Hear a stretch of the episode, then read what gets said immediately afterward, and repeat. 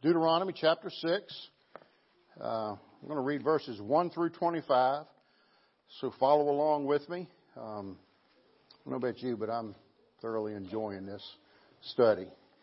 Uh, and to hear it, it's just like, you know, Moses is telling them time and time again and repeating it over and over and over. That's what we need to do the same. So, so follow along as we go through uh, chapter 6 here again. Now this is the commandment, the statutes and the rules that the Lord your God commanded me to teach you, that you may do them in the land to which you're going over to possess it, that you may fear the Lord your God, you and your son and your son's son, by keeping all his statutes and his commandments which I commanded you, all the days of your life, and that your days may be long.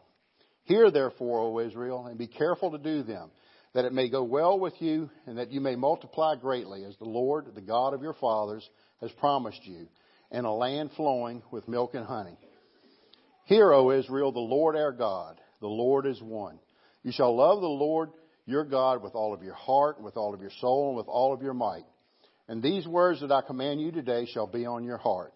You shall teach them diligently to your children, and shall talk of them when you sit in your house, and when you walk by the way, and when you lie down, and when you rise. You shall bind them as a sign on your hand, and they shall be as frontlets between your eyes. You shall write them on the doorpost of your house and on your gates. And when the Lord your God brings you into the land that he swore to your fathers, to Abraham, to Isaac, and to Jacob, to give you with great and good cities that you did not build, and houses full of all good things that you did not fill, and cisterns that you did not dig, and vineyards and olive trees that you did not plant, and when you eat and are full, then take care lest you forget the Lord, who brought you out of the land of Egypt, out of the house of slavery. It is the Lord your God you shall fear. Him you shall serve, and by his name you shall swear. And you shall not go after other gods, the gods of people who are around you. For the Lord your God in your midst is a jealous God, lest the anger of the Lord your God be kindled against you, and he destroy you from the, off the face of the earth. And you shall not put the Lord your God to the test, as you tested him at Massah. You shall diligently keep the commandments of the Lord your God, and his testimonies and his statutes, which he has commanded you. And you shall do what is right and good in the sight of the Lord, that it may go well with you, and that you may go in and take possession of the good land that the Lord swore to give to your fathers, by thrusting out all your enemies from before you, as the Lord has promised. And when your son asks you in time to come, What's the meaning of the testimonies and the statutes and the rules that the Lord our God has commanded you? And you, then you shall say to your son, We were Pharaoh's slaves in Egypt, and the Lord brought us out of Egypt with a mighty hand. And the Lord showed signs and wonders and great and grievous against Egypt and against Pharaoh and all his household before our eyes. And he brought us out from there, that he might bring us in and give us the land that he swore to give our fathers. And the Lord commanded us to do all these statutes, to fear the Lord our God for our good always, that he might preserve us alive as we are this day. And it will be righteousness for us if we're careful to do all his commandment before the Lord our God as he has commanded us. Let's pray. Father, we are so thankful for your word and all that it teaches us, how it guides our lives daily. Lord, I, I pray that we would be a people that listen and obey, that follow your statutes, that read your word and study your word daily. Lord, I pray for, for Pastor Brad as he leads us this morning, and I pray for pastors worldwide as they lead their congregations to, to know you more and more. And Lord, fill us with your spirit and guide us. In Christ's name, amen. Thank you, John. It's been a fun day so far. Amen? Amen. It starts with fathers baptizing their children. We just uh, watched a video of the reality that the love of God extends from generation to generation to generation. Uh, we have evidence of that sitting among us, cooing. There's cooing in the room today, and I love that. That's awesome. Whenever babies are cooing, there's other sounds too, but that's a, that's my favorite. Um, so, uh, but it's it's an amazing thing to sit in a multi generational church service and to see things passed from family to family and from generation to generation. So I was thinking uh, as I was reading this passage, and yes, this is the third time we've gone through this passage because there's about 9,000 sermons worth of stuff in this passage. Um, it is the central point of the book of Deuteronomy, not actually physically in the book, but it is. If you don't get this, you don't get the rest of the book of Deuteronomy. In fact, you don't get the rest of the people of Israel because their entire history is marked by how well they do Deuteronomy chapter 6. If they're going to love the Lord their God with all their heart and all their soul and all their might, and if they're going to pass that on to their kids, if the next generation is going to come to love and honor Christ. And so I'm thankful that you're here today. I'm thankful to have the kids in the room because one of the things that we think about this time of the year is traditions. In fact, I got here uh, over 16 years ago, and the tradition of this uh, meal that we're going to do, this one combined service and a meal, started long before me. Um, and it was going on before I got here. And I remember getting here, and Kyle and I were reminiscing from when he was but a wee lad, and uh, uh, and we were reminiscing back in the day where we were having to run wiring uh, and tape it up and under and all kinds of stuff just to get any live stream to the back. Um, and uh, and it was horrible. It looked bad. It sounded bad, but we just loved being together. And we have all kinds of traditions around this time of the year. Don't you have traditions? Traditions that are passed on from generation to generation. This time of the year, there's uh, sports teams tradition um, that happen. So we're we're in the middle of college football season, or actually towards the end of it now, and so we have our Tech fans. Wow, that did not go over the way I thought it was. We, you can tell we're in a Baptist church right now because I said Tech, and I know what you guys are like when you watch the games, and uh, and now you're like, yeah, yeah, they're all right. No, they're not. But um, we have our we have our UVA fans. Yeah, you all know you don't want to claim that. So uh, it, it's the wrong season. Uh, but I mean, we have we have JMU. Anybody? Yeah, I mean they lost. Um, Liberty. All right, they're still undefeated. So somebody said recently that Liberty and JMU should have their own bowl game um, and just call it "We're the actual champions of Virginia." Um, and that's just the reality. But it's that time of the year where these things get passed on. The the traditions of tailgating and sports and uh, the the sports teams get passed from generation to generation. But then we we kind of think family traditions around this time of the year. This Thursday, you're going to gather around the, the, the table, and maybe there are traditions of where you go, whose house you're at, what you eat, the the recipes that get passed down from generation to generation. You you deal with church traditions and holiday traditions, all kind of rites of passage from generation to generation to generation. But today's passage makes it clear that the main tradition the people of God must pass down is obedience to God's word.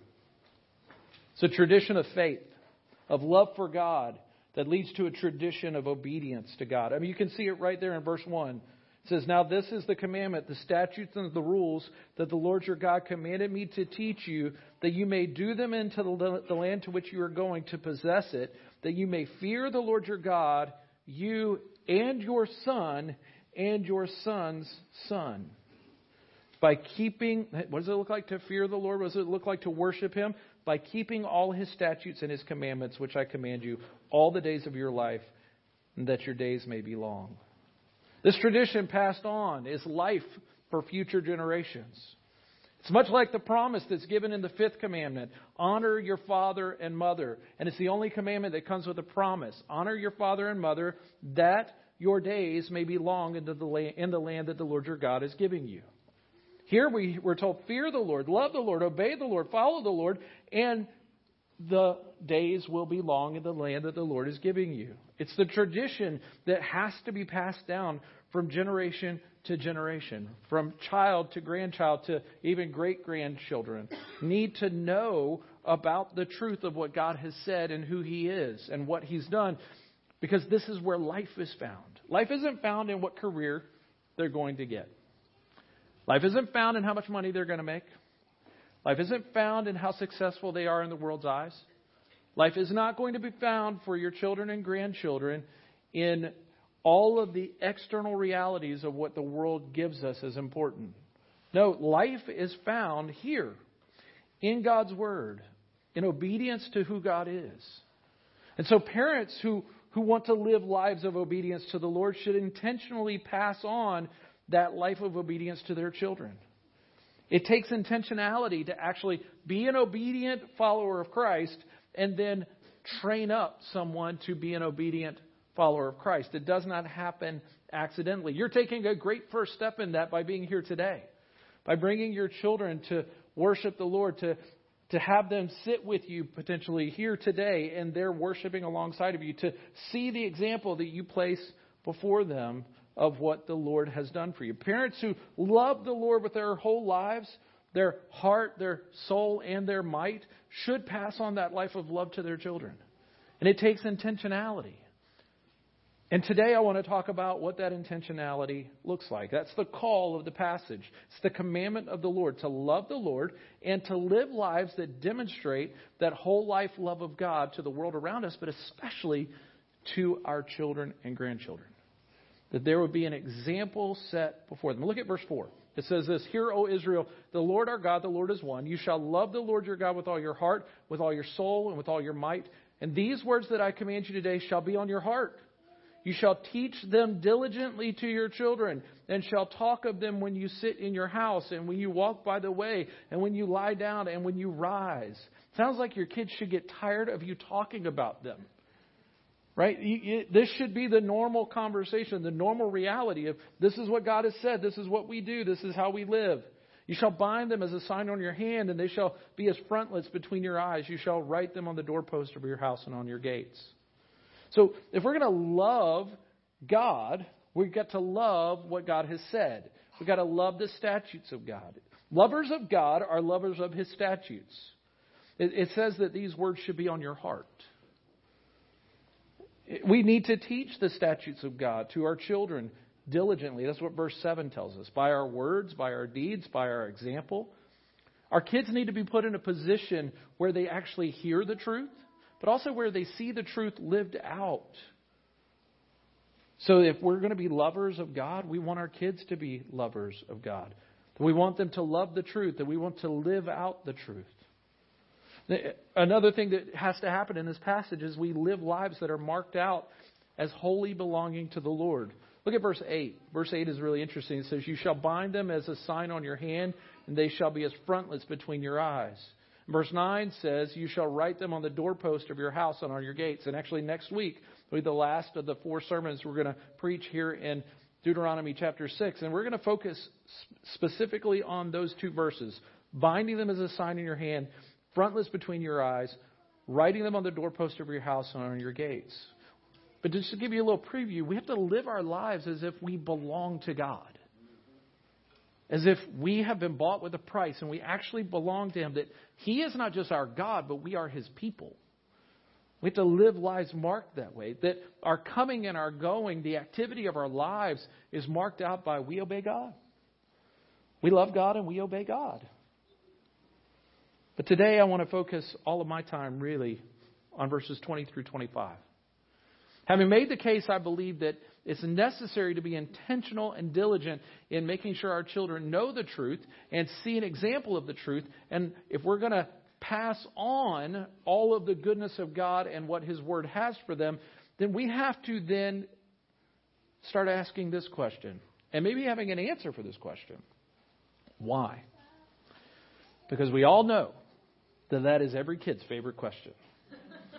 It's not what, it's not how, it's why. Why? Why, mom? Why, dad? Why, mom? Why, dad? So, verse 20 says this When your son asks you in time to come, what is the meaning of the testimonies and the statutes and the rules that the Lord your God has commanded you? And you may say, but that's a what question? That's not a why question. Now, in the original language, it's a why question. And this is how you know it's a why question because the answer answers why. And look at what the answer says. Then you shall say to them, We were Pharaoh's slaves in Egypt. And the Lord brought us out of Egypt with a mighty hand. So this is why we obey. This is why we do what God has said. And the Lord showed signs and wonders, great and grievous, against Egypt and against Pharaoh and all his household before our eyes. And he brought us out from there that he might bring us in and give us the land that he swore to give to our fathers. So he made a promise generations ago. And that generational promise continues to pass down to us. And the Lord commanded us to do all these statutes, to fear the Lord our God for our good always, that he might preserve us alive as we are this day. And it will be righteousness for us if we are careful to do all this commandment before the Lord our God. as he has commanded. So, what happens when your kids and grandkids ask, What does all this mean? Why, why is it important that we follow God? Why do we, why should we follow God's laws? Why should we follow what God has said? I don't see God hanging out with us. God hasn't spoken to me recently. Right? He's not yelling at me, telling me what to do. Why should I follow God's word? And it goes far beyond. The, the answer here given in Scripture goes far beyond because God said so. That should be good enough. Right? It should be good enough for us to go, God said so. But the fact of the matter is, God gives us a lot more reasons why we should follow Him. And I just want to walk through those quickly because I also know when you walked in today, you started smelling the gravy. And you started smelling the stuffing. And so I want us to I want us to get to that time of fellowship, but I want to answer this question why? First of all, we follow because God is our Redeemer. Look at verse 21. So he asks, What's the meaning of all this? Verse 21 Then you shall say to your son, We were Pharaoh's slaves in Egypt, and the Lord brought us out of Egypt with a mighty hand.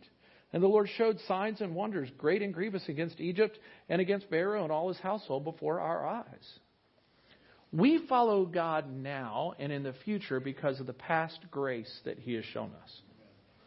Just think about this. The Israelites did not deserve to get saved out of Egypt. They were a grumbling, complaining mess, which got proven out really quickly once they got into the wilderness. It wasn't but a couple of days into the wilderness journey they started complaining. They're like, send us back. This is too bad. We can't handle it. Why did you bring us out here to kill us? And I'm sure Moses was like, Go ahead. right? The fact of the matter is, they didn't deserve this. This is an act of God's grace. He delivered them, He redeemed them, He brought them out of bondage into freedom. And it was His power and His deliverance that was the demonstration of His grace. So, why do we follow God's word? Why do we follow what God has said? We follow it because we're believers in what God has done and who He is when He saved us through Jesus Christ. So, let me put it another way. No child who is not a believer, there's no, no child who is not a believer in Christ is able to obey God fully. So you call them to obey you as you obey God.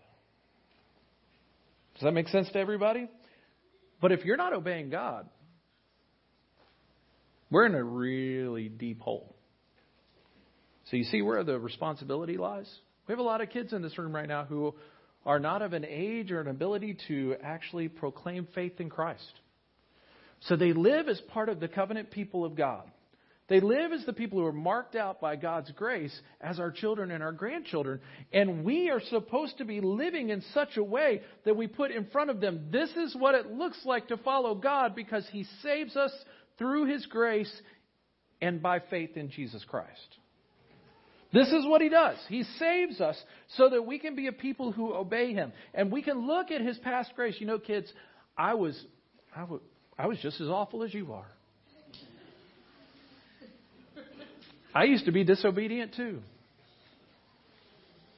But God has changed me. He's transformed me by His grace. And so I can look back at the grace and the power of God in my life, and so I follow Him now.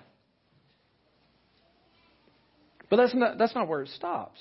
We go on. We follow what God has said because God's grace is still finishing His plan. So we believe that God is not done yet, that His grace is in the past, but His grace is present and future as well. And He's going to continue to show grace. Look at verse 23. And He brought us out from there, out of Egypt, that He might bring us in and give us the land that He swore to give to our fathers. So this is all set. Remember, Moses said, Hey, one day in the future, when your kids ask, What's the deal? Your answer is, Look at all that God did in the past. But you know what? Moses told us this before we ever walked into the land. That we needed to be a people who are committed to God and His Word. And so I'm looking at this from this perspective. I'm waiting for heaven. Anybody else? But part of waiting for heaven is being faithful to what God has demonstrated by His grace today. Part of waiting for heaven, in fact, the majority of waiting for heaven is I look at God's grace in the past, I look at God's grace now, and I trust Him for grace in the future. Because I'm sorry, I don't care how righteous you might think you are, you don't deserve heaven with Him forever. That's an act of His grace. So I'm banking on grace. And so I follow him and obey him now as his child. He promises, he delivers on his promises. And so we trust that he's going to keep doing that. So when you look at your kids and they say, Why? Why do I need to obey? Why do I need to obey what God has said? Why? Because God has been faithful in the past, and God is being faithful to us right now. And one day we're going to stand before God. And He's showing us grace and love and mercy. And we trust Him and we want to follow Him. And the third reason is found here we follow because God is for our good.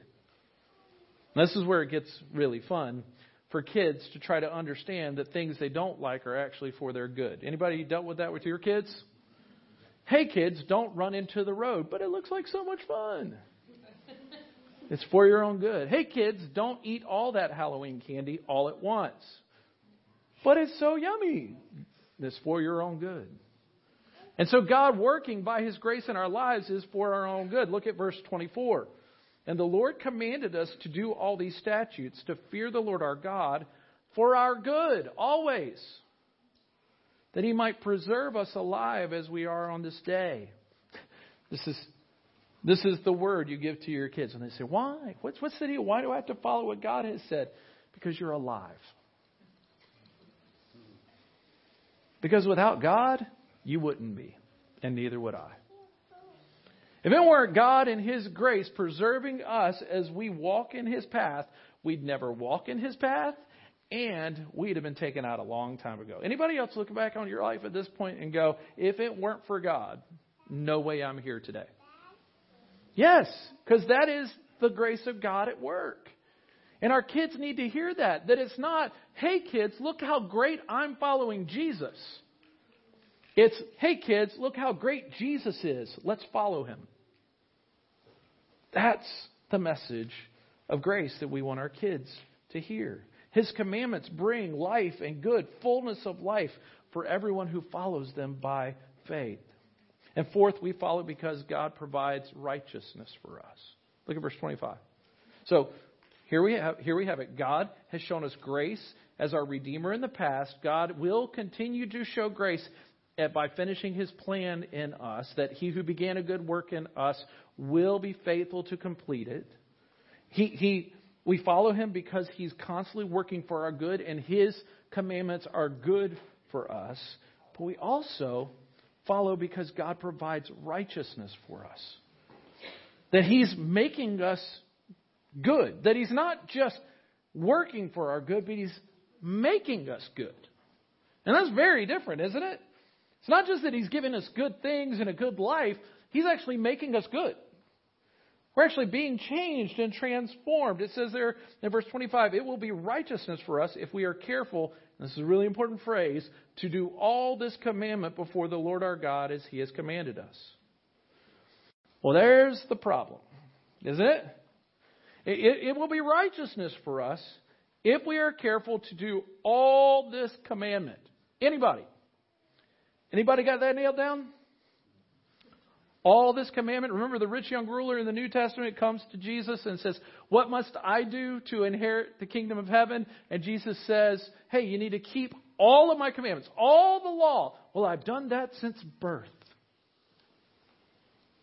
Jesus is like, Oh, okay, sure. Sure, you have. One more thing you got to do don't worship your stuff. Don't let it be a replacement for me. So go sell everything that you have and give it away to the poor, because I am the Lord your God.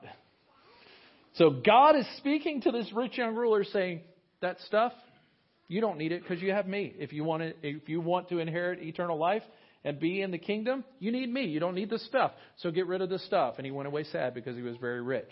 So he had broken the first four commandments. because he didn't love the Lord his God with all his heart and with all his soul and with all his might. He didn't keep all of the commandments of the Lord. And none of us are capable of keeping all of the commandments of the Lord. So, how do we get righteousness? It can be good for us, but can we be made good?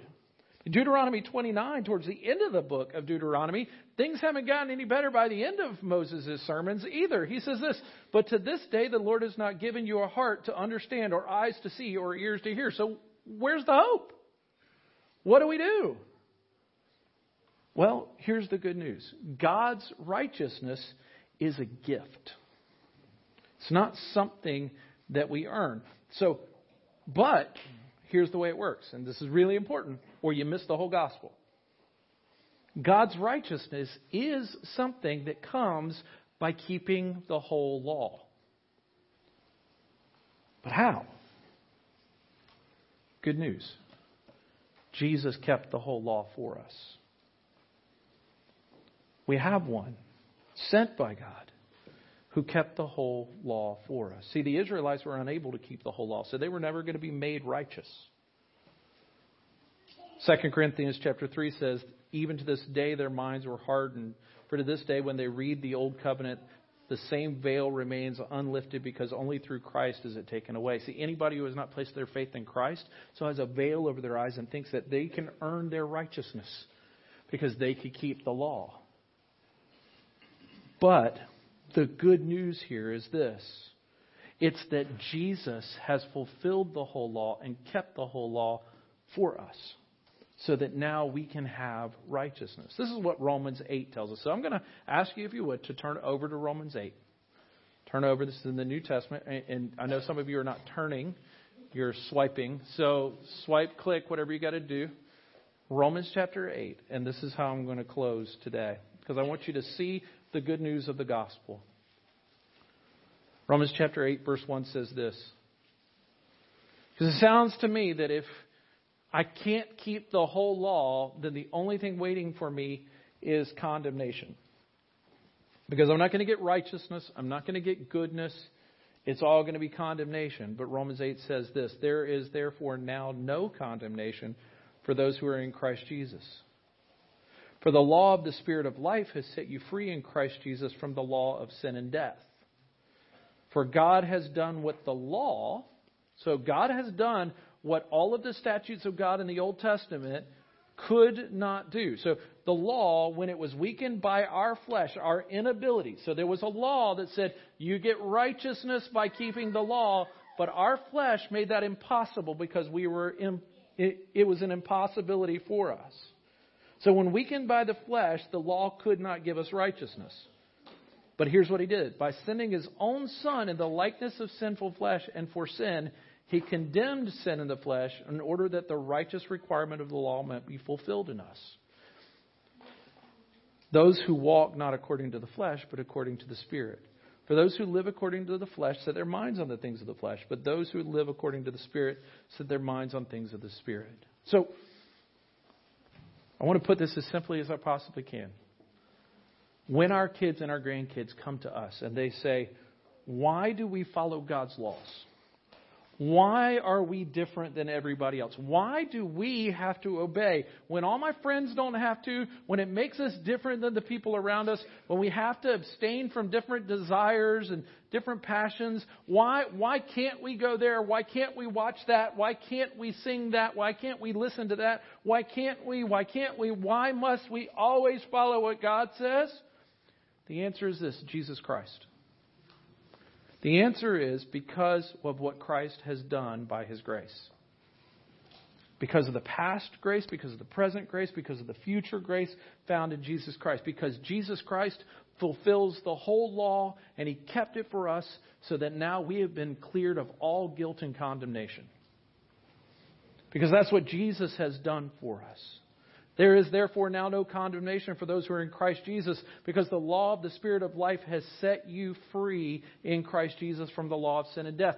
That whole I can't follow God no longer hangs over those who have trusted Jesus. It no longer hangs over us. I can't, I can't be righteous. I can't have the goodness of God. It no longer hangs over us. It no longer is our identity. And as the band gets ready to come back up to lead us as we're going to sing our way out today, you need to hear this. Christ gave his life for our breaking of God's law. When we could not keep the law, Christ came and kept the law and then gave his life on our behalf, in our place. And through his life, his perfect life, through his death on the cross, and through his resurrection, now, now Christ has kept all of the demands of God's law. The demands of God's law has been fulfilled in the life and the death and the resurrection of Jesus. So that now you and I can have real life. It says in verse 4 in order that the righteous requirement of the law might be fulfilled in us, who walk not according to the flesh, but according to the Spirit. I love the families in our church. I love the kids. I love our youth. I love our adults, our senior adults, off our rockers, senior adults, because there's a difference. Um, and here's what I here's what I know: it is a great privilege and honor to pastor a church of multiple generations. But parents and grandparents and great grandparents in the room, I need you to hear me. It ends with us if we aren't careful. All you have to do is look around the world, right? Look, look at the world around you. Look at the conversations being had at school board meetings. Look at conversations being had in our schools. Look at the things that kids are having to deal with today as realities that a generation ago wouldn't have been a conversation. Now they're just accepted truth. The lies of Satan have made their way into homes and into our lives in all kinds of ways. And the reason is we stopped being diligent. It's not anybody else's fault, it's us. And I need you to hear me. If we aren't diligent to pass on what a full life love of God looks like to our kids, they aren't going to get it from anybody else. If we aren't diligent to pass on to them, God has said, Thus saith the Lord to our kids, you're not going to get it from anyone else. Oh, that we would be faithful to pass on from generation to generation the loving kindness of God. Because of the grace that He's shown us in the past, because of the grace He's showing us right now, because of the grace He's going to show us in the future in Christ Jesus. But that's, um, that's impossible. You're not going to have the goodness from God, and you're not going to have the goodness of God, the righteousness of God in your life, unless you've placed your faith in Jesus. Unless you have responded in faith to the fact, to the historical and biblical fact, that Jesus lived a sinless life. He was without blame before God and man. And yet they killed him. He was killed in your place and in my place for our sins, for our unrighteousness, so that anyone who trusts him can have the righteousness of God. Trust him today. Love him today. Worship him today. And Father, that's our prayer that we would love you, worship you, honor you, and that you would be declared righteous before us, and that we would be declared righteous before you. We pray in Christ's name. Amen. Let's stand together and let's sing as the band leads us.